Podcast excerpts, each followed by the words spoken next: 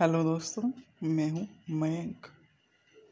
आज मैं आपको बताऊँगा पिछले जन्म के बारे में। क्या ये वाकई में होता भी है या नहीं? तो चलिए स्टार्ट करते हैं। वैसे जो टाइम प्रेजेंट का इसे हम कलयुग बोलते हैं, जो मशीन का युग है, और नाइन्टी परसेंट लोग इस बात को नहीं मानते कि पिछला जन्म होता भी है या नहीं। लेकिन जब कुछ घटनाएँ सामने आती हैं तो वो लोगों का मतलब लोग उन पर विश्वास करने से भी कतराते हैं कि उन्होंने तो ऐसा देखा ही नहीं है। सिर्फ़ ये चीज़ें आज के ज़माने में बुक्स में और टीवी सीरियल स्टोरीज में होती हैं। तो आज मैं आपको एक स्टोरी बताता हूँ। शायद आपको विश्वास हो जाए कि पिछला जन्म होता भी है या नहीं। तो सुनिए। ये बात है उत्तर प्रदेश की।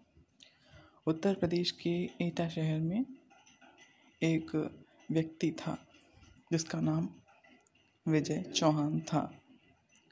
तो वो विजय चौहान बहुत ही अच्छा आदमी था। कभी उसने किसी के साथ गलत नहीं किया था।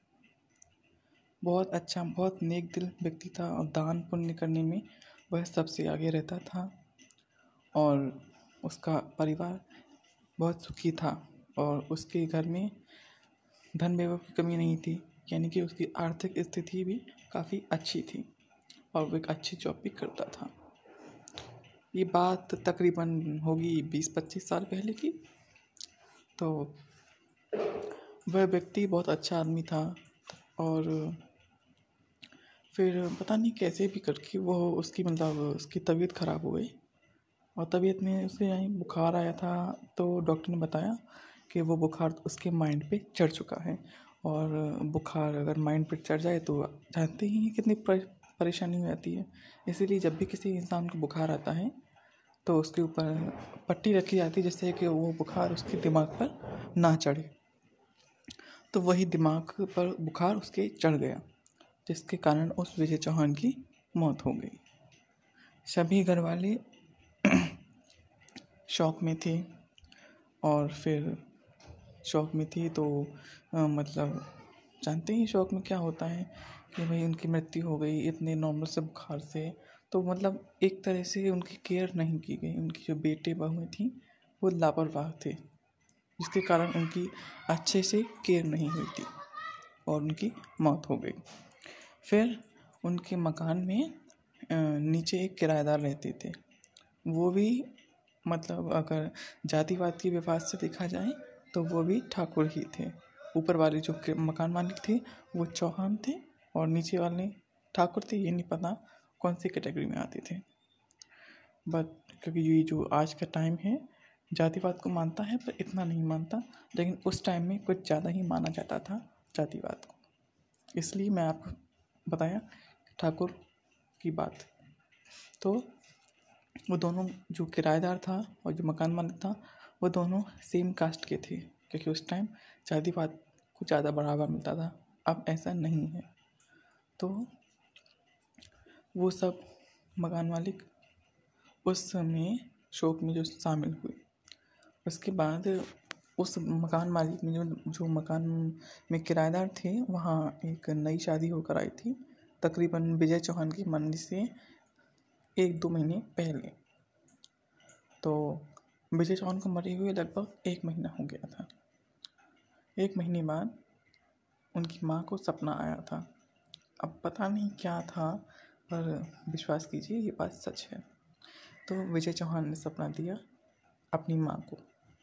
उनकी माँ जीवित थी। तो उन्होंने अपनी माँ को सपना दिया कि, माँ, मैं वापस आ रहा हूँ और आपके पास हूँ और आपके आसपास ही आने वाला हूँ। तो वो सपने के बारे में माँ को बताया गया। तो माँ ने सपना देखा और वो अपने घर वालों को बताया। उसके बाद वो सपना जो था, वो नीचे किराएदारों ने भी सुना, जो कि पहले से मौजूद थे। तो वो किराएदार शौक में हो गए कि सपना आया है तो ये नॉर्मल नहीं क्योंकि वो बहुत पूजा पाठ वाले आदमी थे। तो लाजमी सी बात है, वो इस बात को ज़रूर मानेंगे। फिर कुछ दिनों बाद, कुछ समय बाद, उनकी जो पत्नी थी, जो जिनका नया विवाह हुआ था, उनको भी सपना आया। उनको भी यही सपना आया कि हम आने वाले हैं, क्योंकि वो भी उनको जानते थे अच्छे से।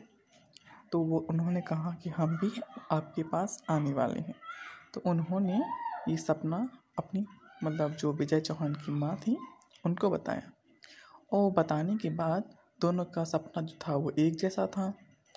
फिर उन्होंने इस बात को नज़रअंदाज नहीं किया। उन्होंने पंडित को बुलवाया। तो पंडित ने बताया, ऐसा हो सकता है, लेकिन आज के ज़माने में ये बात कोई नहीं मानता। तो पंडित जी ने उस बात को हल्के में ले लिया था। क्योंकि क्योंकि ऐसा होता है कि जब किसी के घर में मौत हो जाए तो हम उस बारे में सोचते सोचते सो जाते हैं तो वही हमारा सपना भी बन जाता है। अधिकतर लोगों का ऐसा ही कहना था।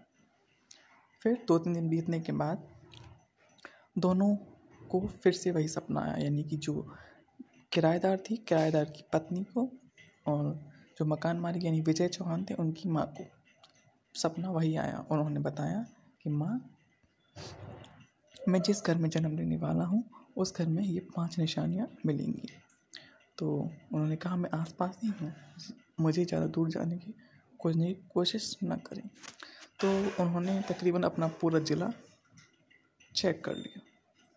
और चेक करने के बाद उन्हें बताया गया कि वो जो निशानियाँ थीं, वो कहीं नहीं मिली थी। तो वो निशानियाँ उन्होंने अपने ही घर में ना देख के सबके घर में देख डाली। और जब पता चला कि हमने सबके घर में देख ली निशानी, हमें कहीं भी कोई निशानी नहीं मिली तो फिर उन्होंने अपने घर को ही चेक किया। चेक करने पे वही निशानियाँ उनके घर में मिली। और मिलने के बाद फिर क्या था? जो जिस बात का डर था, वही हुआ। वो सातों निशानियाँ, यानी आई मीन सॉरी जो पाँचों निशानियाँ थी, वो वहीं की वहीं मतलब वैसे ही उसी स्टाइल में, जैसा उन्होंने बताया था, वैसा ही उनको मिला। तो वो सारे घर वाले शौक में थे। कहना का हाउ दिस पॉसिबल ये कैसे संभव हो सकता है? क्योंकि आज के टाइम में इस बात को कोई मानता नहीं था कि भाई सपना नहीं होता है जिस बारे में हम सोच सोचते सोचते सो जाएँ, वही हमारा सपना बन जाता है। तो उन्होंने चेक किया। ऐसा उन्होंने पाया कि हाँ ये सच है। तो वो मान गए कि ऐसा है। फिर उन्होंने पंडित जी को बुलवाया।